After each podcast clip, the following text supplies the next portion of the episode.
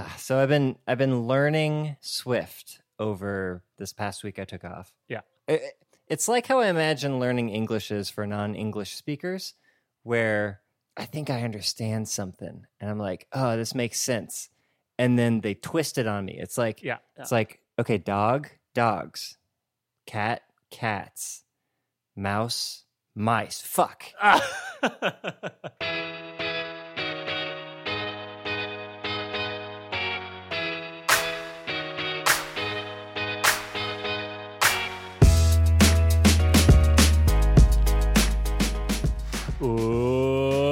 Welcome to episode 404 of the Design Details Podcast. I'm Brian Lovin. And I'm Marshall Bock. Welcome back for another episode. Brian, sounds like you've got some energy today. What's going on? Uh, it's Monday. It's almost 9 p.m. Yeah. Uh, I've been in meetings all day. I was Uh-huh. on vacation last week. Uh-huh. Uh, there's Yeah. lots to do. It's a long windup. Uh, but I'm also coming off of a, a great vacation, so I am feeling refreshed. It, it was so good having last week off, Marshall. I Yeah. feel like that really recharged me, and I came into this week ready, ready for a solid episode. Me So, too. And we got a long one. Yeah, we got a long one. Uh, this week we're doing an interview episode as well. More on that in just a second. Before we get to it, huge shout out. We got some new VIPs this week, some new very Yeah. important pixels. In fact, we have a very long list of very important pixels this week because it's a two week backlog. Yeah. So thanks everyone for your patience. Without further ado, huge shout outs to Matt Turpin, Nishane Ferdinand, Paul Hernandez, Chandni Luhadia, Justin Wagner, Alte, Kira, Aldrin Fernandez, Pavel Ludvizek, Nikki, Alex Harvey, Jacob Johnson, Joshua Beetler, Casper, and Andrew Kamau. Wow. Good list. I would say 70% hit rate on pronunciation there. Sorry if I butchered your name. I tried. It was a tough list, but but a good one. A nice solid list of the VIPs. Welcome to the Mhm. fam, y'all. Welcome to the fam. Be sure to catch today's sidebar. Oh, it's yeah. going to be bonus interview questions. Mm-hmm. If you didn't know, we're a listener supported podcast, which means that listeners like you, yes, you, Mhm. just like you, come together and support the show and make it possible for us to record every single week. This happens on Patreon at patreon.com slash design details. For just a buck a month, you get access to basically a bonus episode every single week. It's actually a bonus segment. We call it the sidebar. Sidebar, sidebar. And the sidebar is always, you know, an extra bonus listener question or uh, a recap of an event, or if it's an interview week, bonus, Bonus questions, with our guest. So if you want to catch some bonus questions with today's guest, Justin Stahl, be sure to check out the sidebar. You can do that at patreon.com slash design details, starting at just a buck a month. Just a buck a month. get the whole backlog of sidebars and get double content going forward, all future episodes. So thank you to everyone who supported the show this week. And yeah. Thanks everybody. uh, for everyone else who's who's been enjoying the show, we hope you'll consider joining the fam. The water's warm. Come on in. Come on in. Okay. Tiny bit of follow up for our interview last week, two weeks ago. At this point, Sam Bernhardt tweeted at us uh, regarding our last episode. We were talking about the confidence gradient, but Marshall, I- Sam has pointed out that there's perhaps a more technical term for this. So Sam says, "Really glad you discussed the interesting problem of confidence code switching. Somehow that sounds more technical than the confidence gradient." Although the confidence gradient is a more designery way of phrasing that. I right? think I called it the code switching. Code thing. switching? Yeah, yeah. So you're insulting my name for it, but fine, sure, whatever. Yeah, I think the confidence gradient is the far superior episode title name. Okay. Uh, Sam continues. Also, there is an emotional regulation skill that's part of DBT therapy called coping ahead. And it's pretty much exactly like Brian's warm up routine idea. Link below. We'll have a link to that in the show notes. It's an article uh, on dbt.tools called the Cope Ahead skill uh, about dialectical behavior therapy. I hadn't heard of that before. So thanks for the info, Sam. I learned something. All right. Our main topic today interview week. Yeah. We'll catch up with Justin Stahl. Justin is a product designer who has designed many things that you probably use a lot. Oh yeah. Justin cut his teeth as a designer and engineer at Wolfram Research, and then at some point was self-employed, built startups, was an engineer, and then joined Facebook. And at Facebook, worked on things like Facebook Home, News, Search. Uh, then worked on over to the hardware side and worked on Portal, and then eventually ended up at Facebook Reality Labs. And most recently, Justin left and is now the director of product design on the consumer side at Cruise, making the future of self driving cars just a little bit closer every day. So, in this episode, we're talking about a tweet that Justin had that went viral recently, all about visual design. So, thanks to Justin for coming on. With that, here's Justin Stahl. Here we go. Welcome, Justin, to the podcast. Yeah. Thank you so much for having me. I appreciate it. So, for people who aren't familiar with you or your work, uh, could you give us like the abbreviated bio? How'd you get here? Yeah, you know, I've been you know one of those people who's been designing his entire life.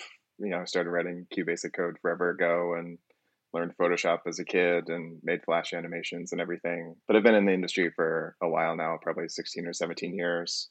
Started at a company called Wolfram Research, where I worked on software called Mathematica, and Wolfram Alpha was a freelance designer and engineer for a long time, making iPhone and iPad apps. I made some apps for designers called the Typography Manual and the Font Game, and then went to Facebook in 2012 and spent about nine years there. Worked on everything from the Facebook phone, it was called Facebook Home, Uh-huh. um, to search, news, and then went over to work on hardware.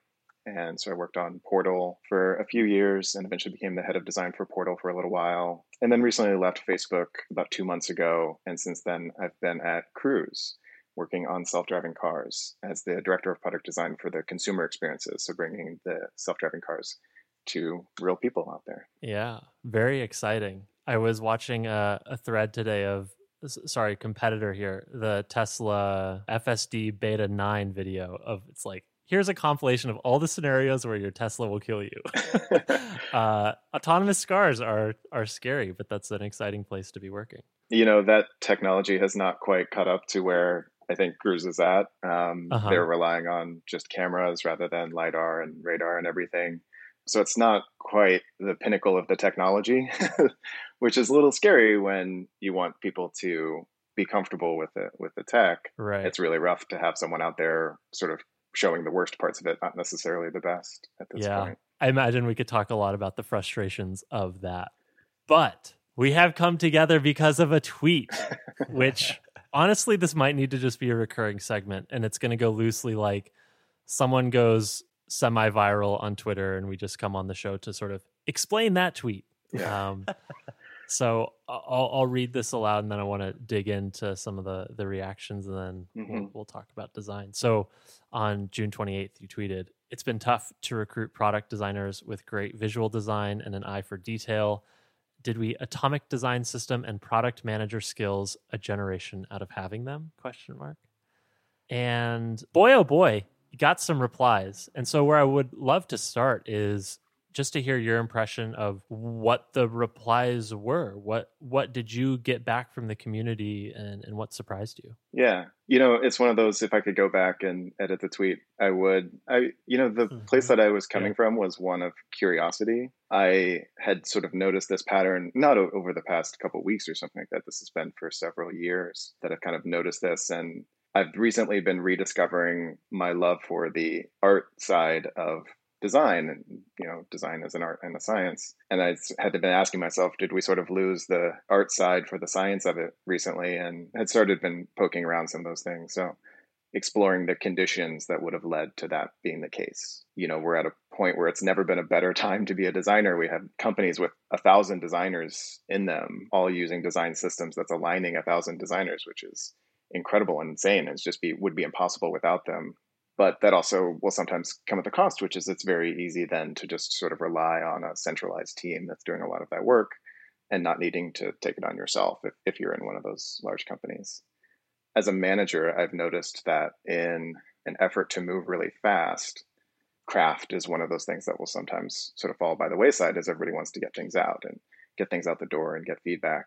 And I've noticed, and I'm guilty of this myself, trying to teach designers to have more influence and every coaching circle that I've ever had with designers, everybody wants to learn how to influence better. So I'm worried that we're sort of training an entire generation of expert hostage negotiators to try to get craft out there. Um, yeah, and and I don't think that should be the case. It should be sort of an accepted value in a company to as one piece of many pieces of creating user value. So that was really kind of sort of the stuff that I was exploring and, and poking at it. And the reaction was really interesting. I think I saw a few different types of reactions. I did see a lot of managers agreeing with me, saying they see the same thing, which was reassuring given given some of the other responses. I was like, okay, Yeah, I'm not yeah. crazy. Other people are seeing this. Um, I saw some people say that it means that the hiring process is wrong or that it's weeding them out. I saw people say that it's impossible to have both of those skills to be a good product designer and a good visual designer. And then I, I saw people adding other things to kind of the potential blame list. I saw people talk a lot about boot camps and teaching tools over skills. I saw people respond to the incentives that we have and whether we're incentivizing it or not. I saw people respond to the same sort of moving fast mentality. So, so I, I ended up seeing a, a sort of a wide range of reactions, and and I had a lot of reactions to those. But honestly, I had so many responses I couldn't respond Yeah. to everyone. Watch a designer react to reactions. yeah so that was going to be impossible to respond to everyone but i but i did think it was really interesting and and coming from a place of curiosity it made me even more curious based on the things that i was hearing Yeah, I, I'm curious if any of the reactions you saw changed your mind about the original tweet or or added a perspective that you hadn't considered before. the biggest thing that it kind of took me down was you know so i i mentioned atomic design system i think brad frost said something and and i actually don't mean to call out design systems they're incredibly valuable Good. yeah. Um, and and they're good for scale. I have you know i think if you're just two designers a design system like seems really great because you see other people doing it but you know for the most part you probably can just like share a couple files between people and be okay. You know uh, the thing that i think is really interesting coming out of that that made me think a lot about was actually just where we are as an industry and where the technology is. You know we kind of go through these waves of expansive creativity and then it sort of contracts down as things become commoditized and componentized. You know the early part of the web was just some black text with blue links every so often and then we get photoshop and flash and oh my gosh like everyone every website had a different navigation system and things were flying around and it was crazy and felt really creative and zany and then it was like well more people are using the internet and they don't have time for your crazy navigation system and so we started to get these patterns. And so you know websites started to look and feel the same as grid systems became very similar. You know navigation systems became very similar. And then mobile hit and it was like not that great. And then there was kind of an explosion and then boom like suddenly everybody was doing this really creative work. And then a similar thing happened just over time. We start to identify the patterns. We start working on the metrics and and getting people to use the products in different ways. And it sort of contracts down a bit. And and there sort of becomes known answers for a lot of really common patterns and that's where we are. So that was a really interesting thought process to kind of like work through that based on some of the reactions. And and again it's not you know it's nobody's fault. It's it's just what are the conditions that we're in as an industry and as designers. I agree, but I still think it's it's really interesting to try and tease apart all of the different points of view here and, Mhm. and understand like which pieces feel valid and which don't. And I, I Yeah. was reading through a lot of the replies and then your replies to them. Yeah. And the one that I found personally not compelling, and I think you agree, but I, I want to double check, was this idea that uh, you could be a great product designer without being good at visuals. And I think you replied like, no, visual design is part of the gig. Like there has to be a baseline there. yeah And so I wanted to know, you know, how do you actually think about the role of visual design in the modern sort of product design title that has become pretty much common throughout the industry? i think a really important distinction here is what i mean by visual design Hmm. Yeah, let's start there. I got lots of feedback that was just like, no, those are two completely different skills. And if we're talking about art and illustration, I agree completely. That actually is a very different skill set, you know, to be able to have character and motion and show emotion and tell a story. Like that I think is actually a different skill than than product design. So when I say visual design for product design, it is craft and attention to detail. It's all of the basics like layout, typography, image. Like those are the main tools that we have. And so, do I see that as a core part of product design? Like, yes, I do see it as a core part of product design. If you don't know how to lay out information with good hierarchy and you don't know how to have typography with attention to detail, I don't know that I can trust for you to lay out a, a flow of a product and be able to visually communicate what you're trying to communicate without having some of those skills. So I, I don't see them as being separate skills at all. And and I think if you're a really great product designer, like you will have good visual design skills. Not necessarily the, like I said, the art and illustration. I think those are different skills, but you will have attention to detail that I think is really important. Yeah. So let's bring it back to maybe the first part of your tweet, which is you're talking about recruiting product designers. And Mhm. I'd love to know more what you're seeing out there in the world today as you're hiring and interviewing designers. Marshall and I uh, also interview and are trying to hire lots of designers. So maybe we can Yeah. find some common themes here. But yeah, what, what are you observing in the world today? Perhaps specific to this, but even more broadly, just trends that you're seeing with candidates today. Yeah, of course. Uh, you know, I will caveat that this is largely coming from the past 10 years that I've been interviewing at Facebook. I've interviewed a ton of people, several hundred designers, probably 600 designers of that time, but it's very focused on hiring people into Facebook, which is a certain type of product designer and a certain type of audience. And, Yeah. you know, largely North American focused. I have a little bit of experience interviewing in London as a comparison point, but, you know, just want to caveat who the audience is there of people that I've been interviewing. And I, I think I've seen a few patterns over time. Obviously, the ones that we're talking about, which is craft and attention to detail, and just seeing that change over time. I think to a very similar point around mobile, a lot of componentization and flows are sort of templatized, and there's lots of flows that are just very common. That there's a, a real level that everybody gets to on their interaction design that pushing beyond that is actually somewhat hard. You know, I get really excited when I see people that are sort of pushing themselves to think outside the box or they look at a problem in a different way. You know, they may say, this flow that I'm trying to design right now is a very similar one to this other product. And so we can just basically use that same thing again. But what if we actually look at this? Maybe that's the wrong comparison. Maybe we should compare it to this other completely unrelated thing. You know, those are like real highlights for me when I see people do that. And those help really shine a light on like really solid interaction design is, you know, they're sort of thinking outside the box. They're looking at a problem in a very different way.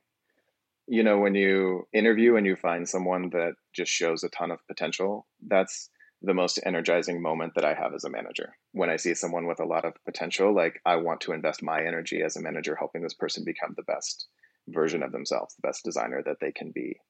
And I think there's qualities that really stand out to me that I will see every so often in someone. And if they can convey these in the interview or in our discussion, I just I will be excited and I'm just I can't wait to write my feedback about this person and debrief and and get this person on board. And I think there's a few qualities that jump out to me.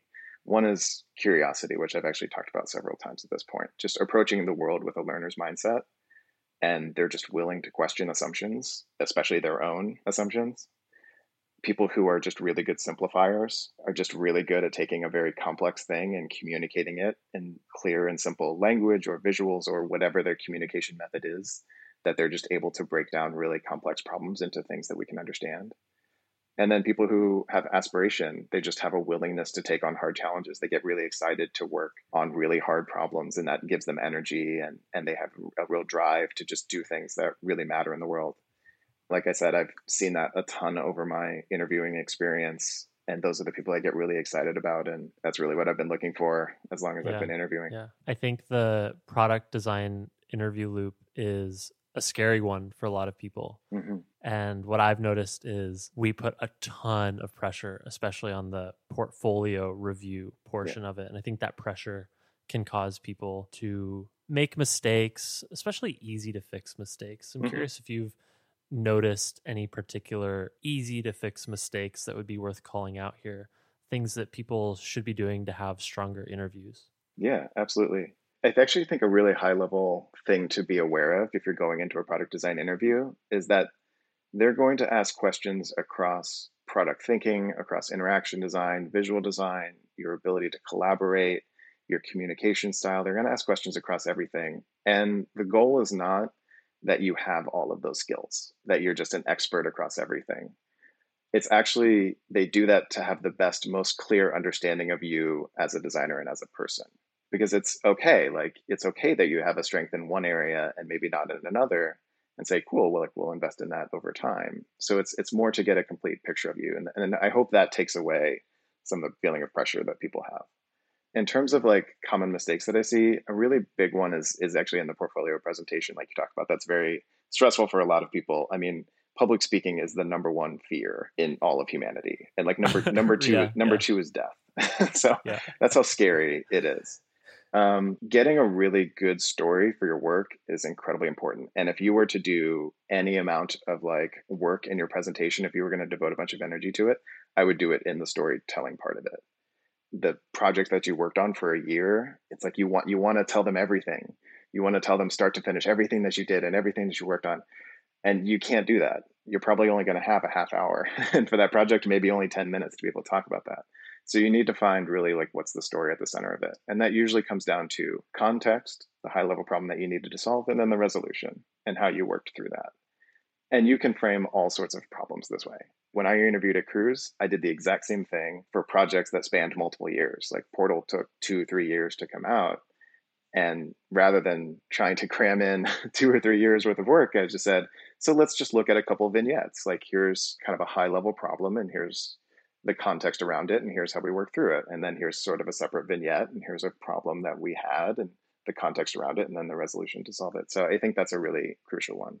Part of that is actually showing the work. You'd be surprised how many times I leave a portfolio presentation and I say, I actually don't even know if this is good work or not. like they didn't, mm. they talked about the product at a high level, but I didn't really see interaction design. I didn't get a sense for what they did as compared to other people. And so at the end of the day, that's what you're showing people is like that you can do really good work. And that's the point of a portfolio presentation that you have executed good work in the past and you can continue to do that in the future. I think a couple things that jump out to me beyond those um, self awareness, I think, yeah. is a really important thing to show. And if I'm asking you about your growth areas, I don't want the sort of classic, like, I'm a perfectionist, where you're. I care too much. I care too much where you're giving me the sort of classic, you know, strength as a weakness. What I'm looking for is self awareness and authenticity. I'm incredibly happy when someone says, you know what, honestly, here's the thing that I get a lot of feedback on, and I'm working on that. I'll tell them the same thing. I got a million things that I'm working on. and yeah. I and I really respect that because it means that you have the self-awareness of your growth areas, that you know that you're working on it, that you know that this isn't an end state where you magically, you know, you're never going to convince me that you've figured everything out and that you have no growth areas because if you're growing, it means you're doing something new and consequential and that's hard. And that means that, you know, you're going to get feedback on stuff. So really value people that are authentic and, and self-aware of those things. Yeah, it's funny that you say that because this gets back to the tweet, which I have interviewed and had conversations like this with other people who are interviewing. And, and a very common sentence that I see in portfolios and hear in interviews is, you know, I'm more of a UX designer. I'm, I'm not a visual designer, or I don't have good visual design. And it's great that you're self aware of that, but it also feels pretty unsatisfying in the interview context. Be like, okay, but what? Like, but then what, right? How are you working on this? Yeah. You know, interviewing is like dating. You want there to be a good match in both directions. Yeah. and so you want to know if that's a thing that the company that you're interviewing for, do they care about it? You know, I, I, saw a lot of responses to that tweet where people are like, look, I like having separate visual designers and separate UX designers. And if that's the way you want to construct your team, that's great. You're welcome to do that. That's not how I personally construct my team. yeah, yeah. But I, have seen it. I've seen it work, so I don't want to say it, it doesn't work. That's just not how I do it. I know I've spent a long time at Facebook. I know that that's not the way they really think about it. I like to construct my team for designers to own a problem space. Like how do I make the best video calling experience that I can make? And and I, you know, one designer will own one part of that, and another designer will own a different part, which is how do I get people to connect to their family as easily and as quickly as possible?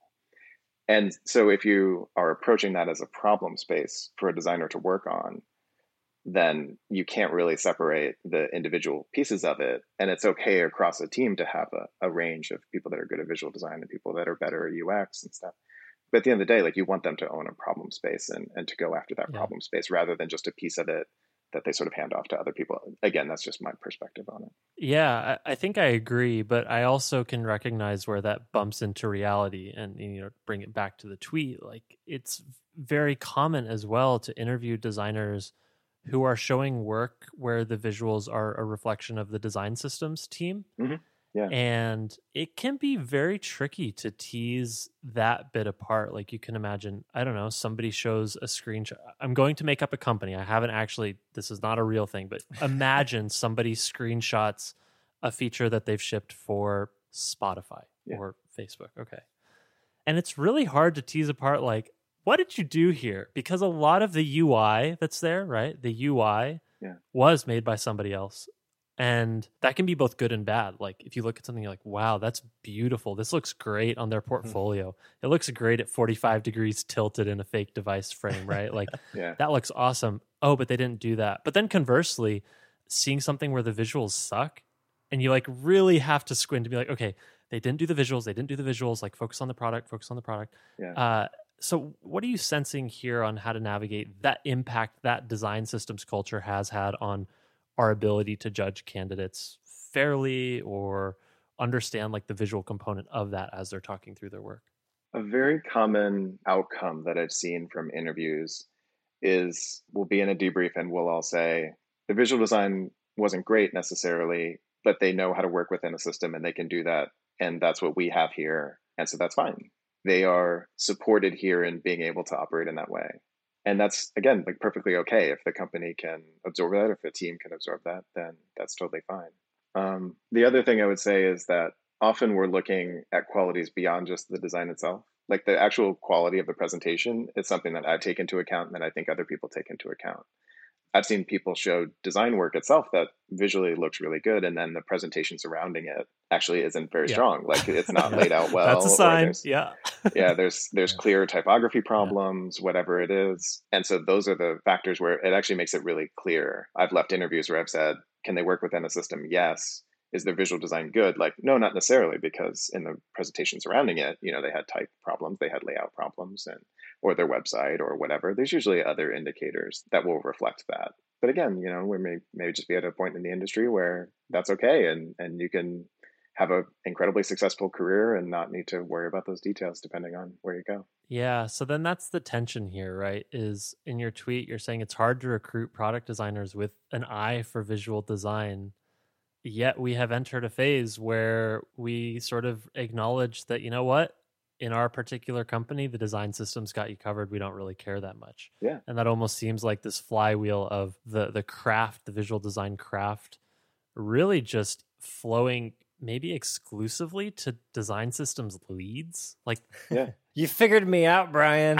gotcha. My master plan exposed. Yeah. Shit. Yeah, it's a totally reasonable point. Mm. Yeah. I liked someone who quote tweeted you. It was that meme of like, you know, oh no, visual design is dead. And then it's like the guy holding the smoking gun. It's like, oh no, visual design is dead, right? Yeah. Eric Andre. I think. How could you do Yeah. this? How do you feel about that that sort of sentiment coming from a place like Facebook, where Facebook was one of the companies that really pushed the industry forward with design systems, talking about it in public, having to solve some of the harder design systems problems, hmm uh, and perhaps being a culprit here in the diminishing role of visual design for up and coming product designers. Or, or I suppose you could substitute Facebook for for design systems in general. Like, uh, is there something that we should be doing about this? Like, is it just reality that design systems came along and kind of shot the visual designer, and now we're all kind of wondering where the visual designers went?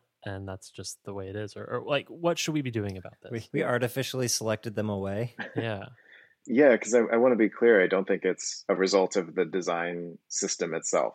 Uh, the design system is doing exactly what it needs to do, which is help scale Yeah, across yeah. thousands Oh, of totally. designers. Yeah, yeah. yeah. so- It's, it's not like design systems are bad. Like, yeah, all- it's like yeah, no, it's gotta like, have them. You have to have them, and I love them. And you know, and if you told me to sit down one day, put on some headphones, and like make a design system, like that's probably the happiest day of my life right there. So yeah, it's, it's not necessarily that. So I think that you know the question here is, what do you do about it?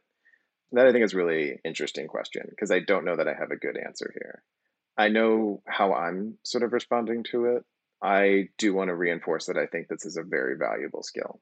And I also like the people who said, like, no, no, no, those are separate skills. And so you don't need to learn them. I actually don't agree with that at all because I think it's a designer's job to be curious about the world. Like, you need to understand users who are different than you, who have different perspectives than you. So you need to be a natural learner. And so, you know, my response to that is like, should you learn visual design? I'm like, yes. And it's like, if, if you ask me anything, like, should designers learn how to code? I'm like, yes. Um, you know, what's the worst that's going to happen? You have a, a more marketable skill. Like, that's not so bad. That's pretty good. Oh no, you got better. like you, you, you are available to work at more companies and provide more value to the organization. Like, that's not so bad. But you know, should a designer learn another language? I'm like, yeah, sure. Like, should you learn how to like do underwater basket weaving? Like, go for it. Learn Yeah, everything. Um, the best designers I know are the ones that sort of approach the world with that sense of curiosity. So I think it's really valuable. It's something that I will continue to teach to the designers on my team and, and to other designers out there. I think for managers, which is the perspective that I will tend to look at it from, I think my question is is there a way to sort of fight that natural tendency of the of the industry right now? I've seen people do lots of really interesting things. Like there's apps, I think they're called like the not boring apps. And it's a guy who was just like, you know what? Like these apps are starting to look the same. like uh, I'm just I'm gonna do something I'm just gonna make these like not boring apps and do something kind of out there. I love that. Again, I just get really excited about people who are willing to kind of like think outside the box. And so I take it on myself to work with my team to find those moments, to find the things that are very distinct about the company that we work in, the product that we're making. Like, what are things that are very distinct and unique? Because I think that's where the creativity will come out. And you don't mm. just sort of go back to the components that you're used to and the design system as it exists now. You really start to think outside the box and push it a little bit more. And so you know, I wish I had a great answer, but I, as a manager, that's kind of how I want to approach it. Is like I said, I'm then rediscovering that love for the art part of design, yeah. not just the science, and finding ways to do that, finding ways to inspire the team to approach problems in different ways. I think something unique at Cruise that has me really excited, and it's actually something that kept me really excited on Portal and in Facebook Reality Labs, is the service design parts of product design, things that sort of touch the real world a little bit more. Those I, I find to be really exciting because I think there's lots of room for creativity because there aren't patterns for for those things there never is and so that i think is a lot of fun i, I get really inspired by by those types of problems yeah marshall and i uh, one of our topics recently was we were talking about the ubiquity of the three dot overflow menu mm-hmm. in our 2d mm-hmm. interfaces yeah and we posed the question what's the equivalent of that in virtual reality right is it turning something over and looking at the back or or something yeah. else. Yeah, interesting. Yeah, yeah. I, I, don't think there's an answer to that, but I.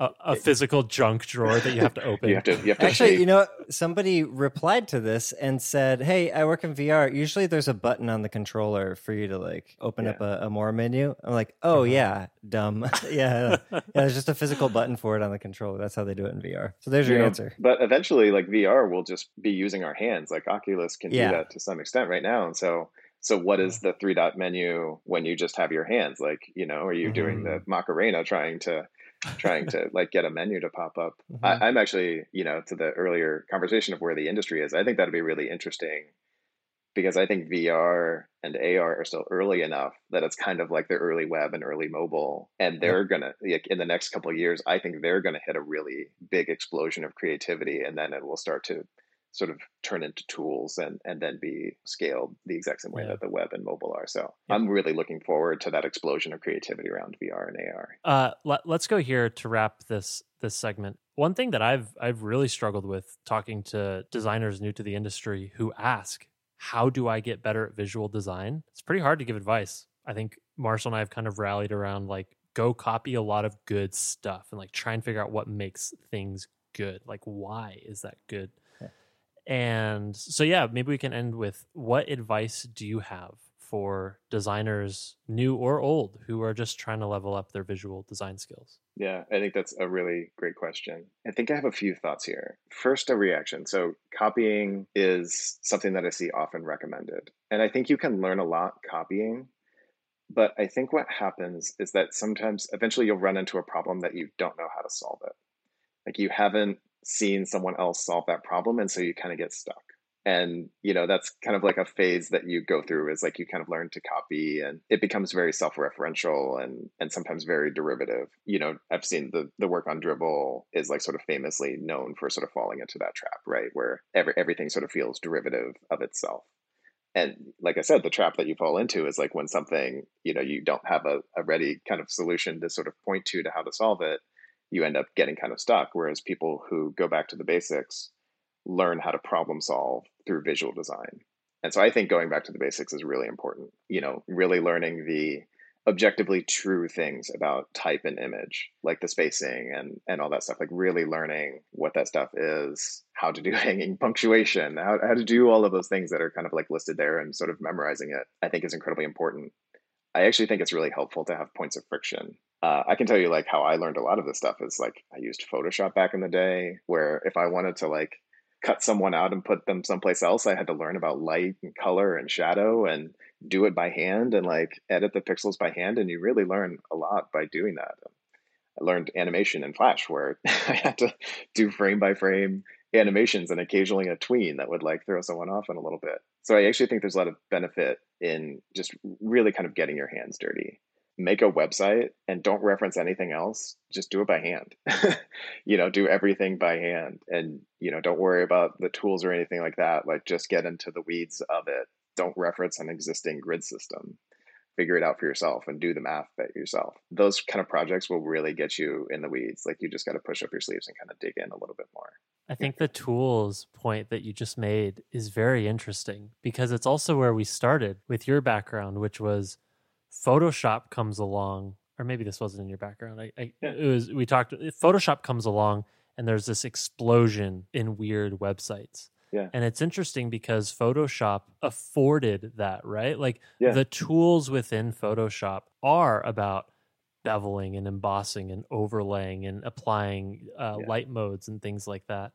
And then fast forward to what we've seen now with Sketch and Figma and InVision and the Adobe one, XD. XD, thank you.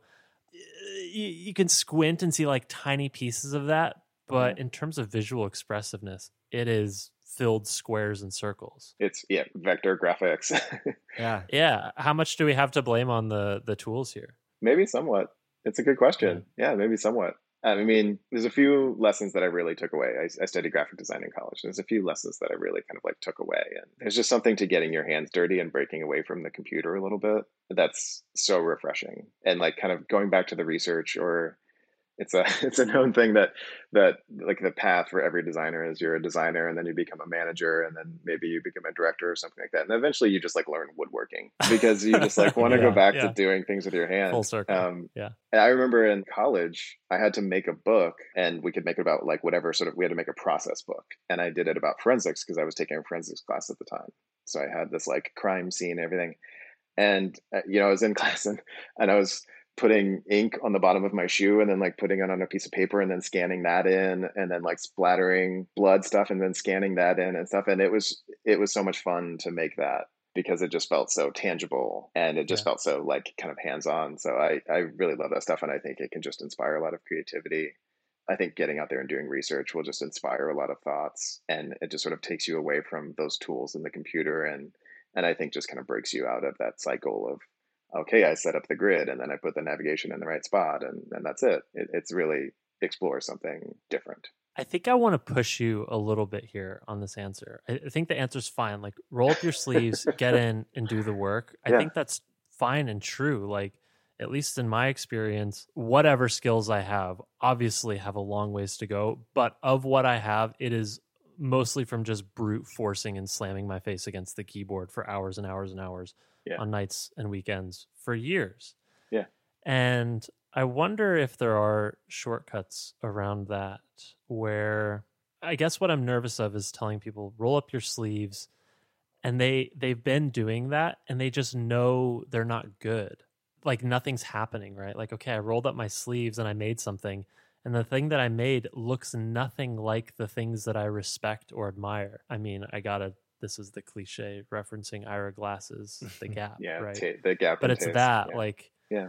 Eh, I mean, it could be a book, a course. Is it about going to graphic design school and getting a degree? Like, have you found shortcuts that have helped you move through that brute force phase of picking up some craft skills? you know that's hard for me to answer personally because it's hard for me to separate out my background yeah. you know it's hard to 100% it's sure. hard to say if i didn't have that if i had a different path you know how could i have shortcutted it and the answer is yeah i you know i don't know i, I don't know if there's a shortcut i think it's incredibly important to have someone next to you to help call that stuff out you know I think it's really helpful to get a lot of feedback to not just be grinding away at it on your own and then hoping it's good. I think you need to get feedback and you should get feedback as often as possible. So the fastest shortcut I think off the top of my head that I can think of is that you really want to get feedback from people that you trust, people that are around you to say like take a look at this. Is this communicating what I want it to? Is this of the quality and craft that you would expect? And the faster you can do those cycles, probably the faster you'll get better and and really not being afraid to ask for the feedback and and again to come at it with a place of curiosity. Yeah, I like that. It it just it sort of reminds me of the relationship I have with Marshall because Marshall is a great visual designer. Shout out Marshall. Hey, what's up? Oh, stop you. uh, but but really like having the person who is like the thing for the thing, right? Like Marshall is my person for visual design, and having that person where you can just show them a screenshot and say, only critique the visual design. Tell me where the pixels suck, and you get the answer in a couple of sentences versus you know explain the context of this. They're like, no, no, no, that icon's misaligned. That color gray sucks. This thing yeah. is should be more round, right? Like yeah. that level of just straightforward, brutal, cut it up feedback. I found incredibly useful because then you got to squint and be like, wow, they're seeing something that I'm not seeing, and then you have yeah. to like dissect that, right? And and it trains your eye a little bit and, and yeah and again to my earlier point around knowing why something isn't working you may have a gut feeling like this doesn't feel like it's as good as the thing that i'm trying to emulate or whatever but having someone be able to explain oh here's why exactly they said like well this thing is misaligned and this thing is off and here's why like you know uh, i had a manager named jasper hauser who is world class visual designer has done some really famous work and my favorite moments were him where he would just come over to my desk when we were at facebook and like we would just talk about that stuff. Like we would just talk in the weeds and at one point we were making a compass icon and my god i had hundreds of iterations of this compass icon just talking it out with him like should it have little like notches around the edge? Well like no? Well yes but what if it's at this side? Like we just talked through all the details of it in a very collaborative way and and he had input and i had input and he would push back on me and i would push back on him and and i loved that I loved the the feedback cycles of that. It was so much fun. Yeah, I love it. Find yourself a Jasper. We'll have a link to Jasper's uh, profile. So just in, message in Jasper. Just say Justin sent you. Yeah, d- you don't need to find yourself a Jasper. Just find yourself Jasper and Jasper Sorry. Hauser. Sorry, Jasper. slide it, slide into the DMs. Yeah, let's all go bug Jasper. There's lots of people like that. I mean, again, like there were early critiques that I would do at Facebook with Joey Flynn and Francis Luu and Mike Matas and and everyone who were all had that attention to detail and, and they would do the same thing.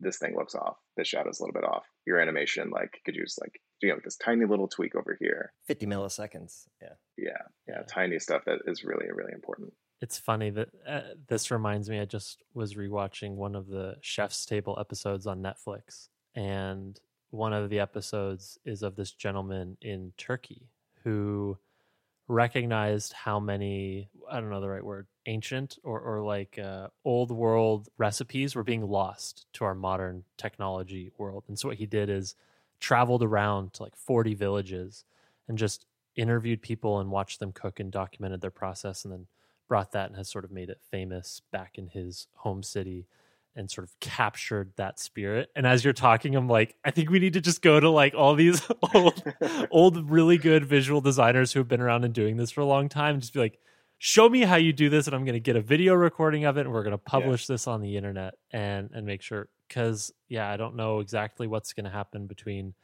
design tooling and design systems, like where all this will take sort of the craft of visual design in the future. But yeah. it would be sad to lose a lot of this history which honestly it is lost. Like a lot of visual design history is relegated to shitty screenshots on Google Images, right? Like we've lost a lot of that, or or God forbid, to somebody's hard drive that's just slowly decaying in a, a bin somewhere, right? Yeah, I, I, really love that. It reminds me. That, I don't know if this is related or not, but before this, I was talking with Jon Lax, and we were talking about we were talking mostly about design systems. But you know, a home chef making a meal for five people is a completely different thing than running a restaurant. You know, those are like completely different skill sets as a chef. And I and I kind of like sort of taking that. It's like get the get as many home chefs as you can to describe their process and watch them make a meal because that's what you're trying to do usually, right? You're trying to get those details right for the the small group. You're not necessarily trying to scale this like large thing. So stretch, stretching the metaphor a bit, but I think that's a really yeah, yeah. I don't know if that metaphor is uh, uh, what that says about design systems, but it's an interesting thought. Anything else on this topic that you didn't want to mention that you wanted to mention before we get into cool things? Um, there's one thing that we sort of didn't touch on. We were, we started to circle around it a little bit, and that's I think a really important component of visual design is not actually just always getting the details right; it's getting the concept right. What do you mean? Yeah, I can totally explain this. So when we look at work and we say that's derivative, what tends to happen is there's a sort of style of design that kind of gets through the process of everybody copying each other and, and working through those things and trying to do it. Like it sort of becomes you can sort of look at it and be like yep like lots of things have that style. You know like the the sort of pastels with the sort of jelly shapes and stuff like we've all kind of seen it at this point. And i think Yeah, what's happening there is that the designer doesn't have a strong concept and a strong concept in graphic design is there is a core idea at the center of it and that's what the visuals are responding to or that's what the design is responding to. When i again when i was in design school we had to design a book cover and and so and we would bring in a book and you would exchange it so i got the fountainhead by ayn rand. And you know i was just like okay so i have to find the concept behind this book and it's usually like sort of one word that encompasses the book and i got to like individualism. And so like the concept that i had to have for the book cover was about individual like it needed to convey individualism because that was the concept of it. And so everything i did in that book cover was all about conveying individualism. And i think that's actually the case. When i look at a lot of visual designs that look very similar you can swap out the logo for the bank with a car rental company and it turns out the design works totally totally fine. And it looks it looks great. Uh-huh. but that means it doesn't have a strong concept because it's not conveying something unique. And so that's something that i think is really important to having really good visual design is that it has a strong concept that's underlying it that you know what you're trying to convey about this company or this product. And i think if you really understand that what emerges from that very naturally is a much more unique visual design. You'll start to push yourselves a little bit more creatively to think outside the box because you want to convey that in a way that other people aren't doing. So that's, I think, a, a point that I think is really interesting, and I could probably talk about forever. But I think is actually really important to having solid visual design. It's not just arranging the type in a really good way; it's actually having a strong concept that supports the visual design. I, I have sorry, I, I got to keep pushing here, but I have to push back on one point here, which is, well, not even pushback, just dig in a little bit deeper. Which is, you mentioned having unique visual design, and the examples Yeah. were a car rental company and a bank. And as you were talking, I was thinking to myself, I don't know, does a bank need a unique visual design, or perhaps even more boringly, like does your accounting software need a great visual design, or not? Sorry, not great, unique. And what are your thoughts on having unique visuals versus good visuals? I think it depends Is there a on distinction there for you? Yeah, because I think it depends on the part of the product. Um, at the end of the day, company needs to convey why it matters, why you should have that company over a different one. That's one of the ways of doing that. Is it's visually distinct, it's memorable. You know to go back to that thing, like you remember it. And if you had five products that all did the exact same thing and then looked exactly the same way and they all just had like one slight tweak in it you know you're probably going to have a hard time like finding that one again because you know like i don't remember what it looked like. You want something that sort of stands out and represents the company. Like theoretically like every bank could just have the same logo which is like a dollar sign or a, or Yeah. or a euro or whatever and just like there you go like i'm a bank and therefore you know i have this thing but that's part of what having a brand is like you just need something sort Sure. of distinct and and i think the visual design needs to represent that and be tied to it for all the same reasons that you would have a different logo for a different company like um so so I buy that. I buy okay, Chase is blue, Bank of America is red, right? And those colors are important and they mean things. Yeah. But they both basically just list transactions where there's a title, a date, and a dollar amount. It's like that's the visual design. Like just don't fuck up the type hierarchy, right? Like yeah one is slightly bigger or bolder and darker and the other thing is slightly diminished and that's your hierarchy. Boom, ship it, right? Like I yeah don't need to do yeah like uh you know a, a table there's only so many ways to innovate on the design Yeah. of a of a table of numbers and titles. Yeah. no, at that point you just need craft. Like, you know, you you want it to be readable and legible and accomplish the goal that the table is trying to do for you. So that doesn't necessarily need to be visually distinct now. You know, like a fancy navigation system, like I said, like I don't have time to spend all day learning your like crazy upside down navigation system. Fine, just like put it in 14 point type and call it a day. That's fine. Uh, so it's like, does everything need that? No. Are there pieces that need it? Yes. Hmm. All right, I agree. Thanks for entertaining my my thought. I appreciate the Uh, pushback. yeah, let's go into cool things. Would you like us to start and break the ice, or do you have something in mind? Uh, you go first. I want to see what the standards are. Really high. Prepare for incredibly high standards. I, I've been practicing this in the mirror. So I've been Uh, watching okay, this show called Bridgerton, right? Uh, I have not watched that. But my cool thing this week is a show. Uh, it's a documentary, two part documentary, and it's the Tiger Woods documentary on HBO, aptly named Tiger. And it's good. Mostly, I think, because Tiger Woods became famous when I didn't care about the world, right? Like I was still very, very young. And so then when I was old enough to like recognize media and watch TV and like notice famous people, he was already there. So Tiger Woods has just kind of been an institution. He's like a name that has persevered throughout my entire lifetime. And so actually watching a documentary about him, this person who I've known existed but didn't know anything about because I'm not a golfer and don't pay attention to golf, has been really interesting. Like his childhood, his relationship with his family, and I didn't realize how young he became so famous. Like he was 21 when he became a worldwide name.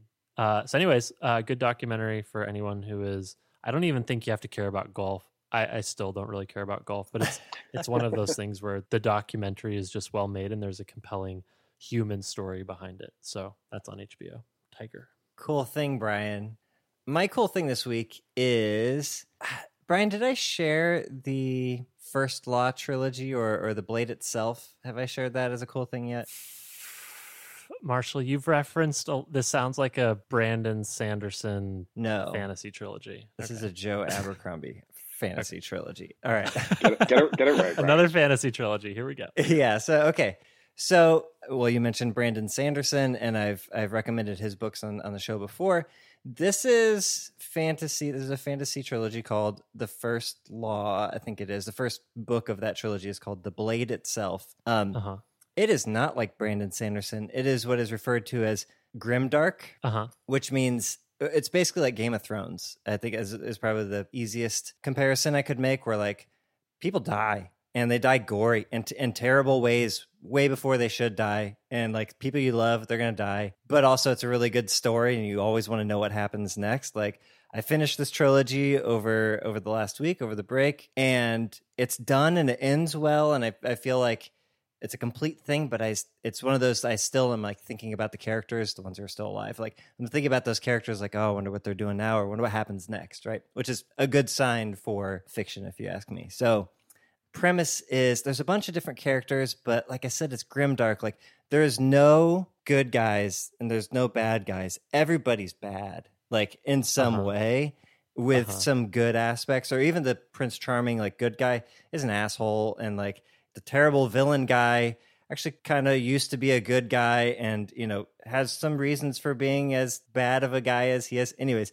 everything is morally gray which i find really interesting. Like it's it's nice to read an easy book where it's like oh i know who the good people are and who the bad people are. Big bad evil guy. Let's go kill him. And by the end of book 3 Uh-huh. he'll be dead and yay and we can all live happily ever after. Those are fun and like it's nice to have that security but there's also some like thrill of reading something where you're like I don't know where this is going, and I don't know what choice this person is going to make. They could do the right thing, to my mind, or they could do a terrible, terrible thing that I would never want to see happen. And it's a coin flip, man. So, you know, red wedding level type shit. You know what I mean? Uh huh. Yeah. Anyways, the blade itself gets started. I would highly recommend it. It's like kind of your classic medieval fantasy. The the magic system is there's magic and like there's wizards and and shit like that, but it's very background and not fleshed out like Brandon Sanderson. There's no like real system involved or anything. It's more like Lord of the Rings, where like, yeah, there's magic and wizards. And sometimes the plot needs them to do some magic shit, so they do. Yeah. Um, yeah.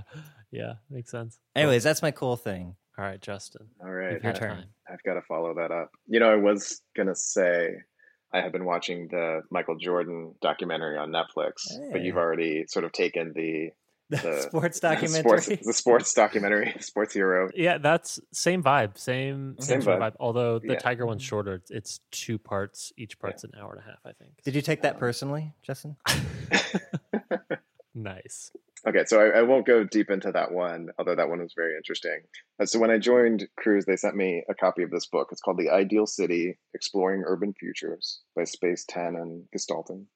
And it's one of those, you know, design books where they sort of show the future and it's a lot of architecture things which I really love. Uh, I was I've always been really sort of into architecture, and it's it's all of the things that you just can't help but love. The really like white buildings with greenery folded within them, and and so it's all very beautiful and very clean and simple. And our cities will never ever look like that ever, but we all kind of wish they did in the future Uh-huh. would look yeah, that way. the way we expected them to look now when we were kids. Yeah, yeah, yeah. yeah yeah in in like a 1950s vision of the future which we won't actually have Yeah. but you know i still sort of love the feeling of looking at that and and there are things that go beyond that and some interesting design solutions like a sidewalk that catches the rainwater and that waters the plants that are nearby like the. Mm-hmm. the really kind of fun design stuff that you can't help but really love and wish that you could just design yourself This is why I love Disney World. yeah feels like disney world You know, I feel like they have that kind of closed system amount of control where they can do that type of shit, where like they can Yeah, pump like a- into the air and and, and Yeah. make the music blend from one place to the next. Sorry, I didn't mean to hijack your thing, but yeah, I feel like Disney No, World is the only place we'll ever see anything like that. You know, No, it's totally true. It actually reminds me of the Facebook campus, which, if you've been there, it kind of looks like the main street of a town and a little bit like Right. Palo Alto. There's a bank and an ice cream shop and a coffee shop and stuff. And I, I remember going in on a weekend one time forever ago, and there was people like trimming the hedges and sweeping up leaves and stuff. And I was just like, I feel like I'm in Disney World like before everybody comes in. it's like I'm Yeah. like, oh, these Yeah. these are the these are the people that like actually run the place and make this Uh-huh. look like Dis- Disneyland the rest of the time. But anyway, so this is just sort of like has been a fun thing to kind of flip through and you know, my job now is to make self-driving cars and the goal of self-driving cars is that they make our streets a lot safer, they make our cities cleaner, that they reduce carbon emissions, that you know, they allow our cities to be much more accessible and and so it's not that I'm pulling individual ideas out of here, but it really takes me back to what we're trying to accomplish and yeah, it's it's kind of stuck with me, so I like to just open it up every so often and flip through it and say, "Oh my gosh, look at these beautiful white buildings with plants integrated into Yeah. them." Like I, Yeah. I want it so bad. Look what Uh-huh. could be. Yeah. Yeah, I need more plants in here, is what it says to me. We could always use the plants. Well, cool thing. All right, Yeah, we'll have a link thing. in the show notes. All right, this has been episode 404, 404 not found of the Design Details podcast. Thanks so much for listening. Uh, if you enjoy it, let us know what you thought. We're on Twitter at Design Details FM. Uh, if you want to tweet at Justin, Justin's handle is just all, just all, J U S T A H L, Justin Stahl. We'll have a link to Justin's profile on Twitter. Uh, Be sure to tweet portmanteau. Justin. I dig it. I Uh, it. Yeah, yeah. Give us some thoughts, some reactions, some hot takes, some cold takes. Both temperatures are permissible. Perfectly valid. Uh, if you did enjoy this episode and want to hear our bonus questions with Justin, be sure to check out our Patreon at patreon.com slash design details. That's it. We'll catch you next week. I hope you enjoyed listening to this podcast.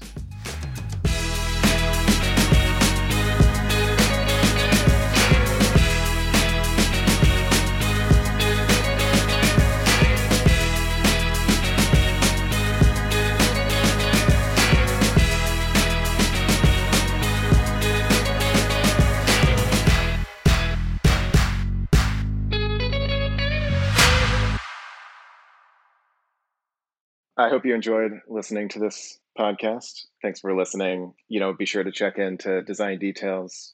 Same bat time, same bat channel. Yeah. And sorry, what ti what what bat time is that? Is that Mountain Standard bat time, or is that? what, what time? What time do you post?